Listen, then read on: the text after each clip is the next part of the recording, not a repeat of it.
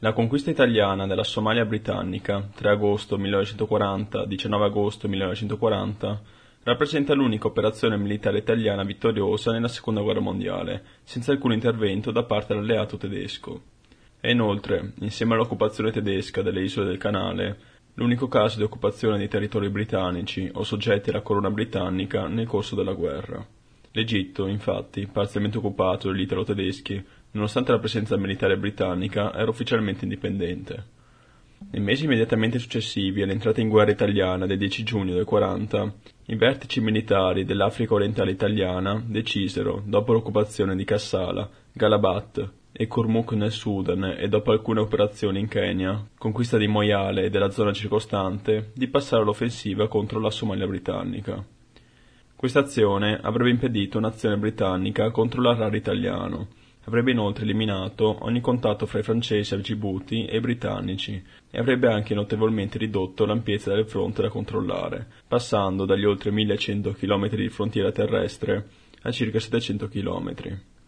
Le forze inglesi della Somalia britannica ammontavano a 11.000 uomini, due battaglioni fucilieri, due battaglioni indiani del Punjab, un battaglione scozzese, cinque battaglioni in tutto, e cinque compagnie di cammellieri.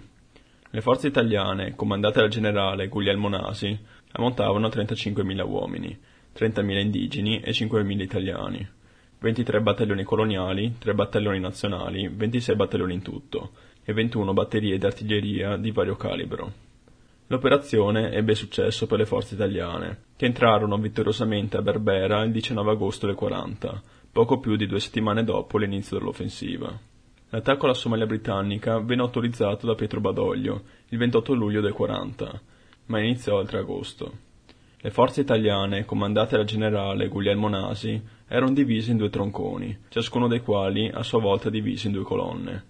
Lo scacchiere est, colonna di sinistra comandata dal generale Sisto Bertoldi, 70 Brigata Coloniale e 17 Brigata Coloniale, colonna centrale comandata dal generale Carlo De Simone, Divisione Arar, 13 Brigata Coloniale, 14 Brigata Coloniale, 15 Brigata Coloniale, una compagnia carri M, 12M1139, una compagnia carri L, 12L335, uno squadrone autoblindo, Fiat 611, una batteria da 149-13. Mentre le forze direttamente controllate dal generale Nasi erano costituite dalla colonna costiera, comandata dal generale Passarone, un battaglione camicie nere, un battaglione e unità miste, e la colonna di destra, comandata dal generale Bertello, un battaglione coloniale, due battaglioni di Dubat e una batteria di artiglieria cammellata. A queste forze si aggiungeva la riserva, comprendente la seconda brigata coloniale, e comandata dal colonnello Lorenzini. Già il 6 agosto il generale Nasi ordinò alle sue colonne di muovere in direzione di Berbera, lungo quattro direttrici di marcia, con l'intento di superare di slancio le difese britanniche, poste a semicerchio intorno alla città. Il 7 agosto prese via la seconda fase dell'attacco, che, dopo tre giorni di marcia e di avvicinamento alle postazioni nemiche, portò alla battaglia di Argan, la principale posizione difensiva britannica nella Somalia, posta all'ingresso di Berbera. Dopo una preparazione iniziale, che comprese il giorno 11 agosto con intenso bombardamento aereo, tre brigate coloniali italiane, quattordicesima a sinistra, quindicesima a destra e con la tredicesima in seconda schiera, passarono lo stesso giorno all'attacco, senza tuttavia ottenere risultati particolarmente significativi. Il 13 agosto i reparti italiani furono in grado di compiere progressi lungo la strada di Berbera e il 14 agosto, con una serie di colpi di mano, furono occupati due fortini presidiati dalle truppe britanniche. L'operazione terminò con l'entrata Berbera delle truppe italiane, il 19 agosto del 1940 poco più di due settimane dopo l'inizio dell'offensiva. Dal bollettino ufficiale di guerra numero 78 dell'agosto del 40, l'attacco ebbe inizio nel pomeriggio del giorno 11, proceduto ed accompagnato dall'azione dell'aviazione, che, agli ordini del generale di brigata aerea Collalti, agiva con ondate successive di bombardieri sugli apprestamenti difensivi nemici e con incursioni di cacciatori mitraglianti sui campi dell'aviazione nemica. L'avversario, sfruttando gli apprestamenti difensivi, opponeva però tenace e valida resistenza, con il fuoco, con il contrattacco, con ben organizzate azioni di artiglieria. La nostra azione riprendeva il giorno 12 e continuava accanita nei giorni 13 e 14. Malgrado le difficoltà opposte dal clima e del terreno, manovrando sagacemente e concentrando gli sforzi alle ali, Le nostre truppe valorose, con il valido appoggio dell'artiglieria e ripetuti bombardamenti aerei, progredivano metodicamente, travolgendo successivi e muniti ordini di difesa britannica. Il giorno 15, per via violento bombardamento aereo, seguito da precisa preparazione di artiglieria, la quindicesima brigata, la nostra ala destra, conquistava di slancio gli ultimi capisaldi nemici, a cavallo della rotabile per la Farouk. Nel solo caposaldo numero 1 venivano fatti prigionieri 13 ufficiali ed altri militari inglesi e nel suo interno si contavano oltre 200 morti di un battaglione rhodesiano. Contemporaneamente alla sinistra la seconda brigata, travolti gli ultimi centri di resistenza del nemico, ne avvolgeva l'ala destra.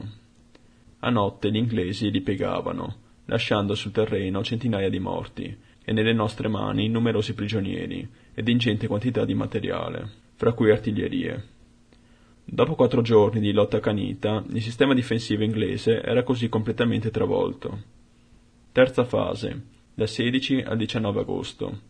Superata in tal modo la principale postazione difensiva del nemico, le nostre truppe proseguirono la loro avanzata. Quindicesima brigata sulla Farouk, fiancheggiata a sinistra dalla tredicesima e a destra dal gruppo delle bande Bertello, con il compito di avvolgere le difese da esso investite. In riserva le brigate settantesima e quattordicesima. L'aviazione continuava costantemente il predominio del cielo, proteggendo le sottostanti colonne bombardava e volgeva in fuga i rinforzi nemici accorrenti, infliggendo loro sensibilissime perdite, ed iniziava un sistematico bombardamento delle navi da carico e da guerra che il nemico faceva fluire nel porto di Berbera. Una nostra colonna autocarrata, costituita con gli elementi di volontari tratti da tutte le forze armate, da un battaglione di camicie nere e da uno indigeno, agli ordini del luogotenente generale Passarone, partita da Zeila, raggiungeva nel frattempo Bular, lungo la strada costiera che da Zeila conduceva a Berbera. Il gruppo Simone presto urtava presso la Farouk, con il secondo sistema difensivo anch'esso munitissimo di reticolati, trincee e caverne, sul quale avevano ripiegato le truppe sconfitte, e dove erano affluiti gli ultimi rinforzi disponibili nel territorio della colonia. Il 18 agosto anche l'ultimo baluardo inglese, investito frontalmente dal volto alle ali, veniva sfondato. Battaglioni indiani, con accaniti contrattacchi, cercavano invano di liberarsi dalla pressione dei nostri. Il generale Nasi lanciava allora verso Berbera la colonna motorizzata, già predisposta per lo sfruttamento del successo, e costituita con unità di polizia AI.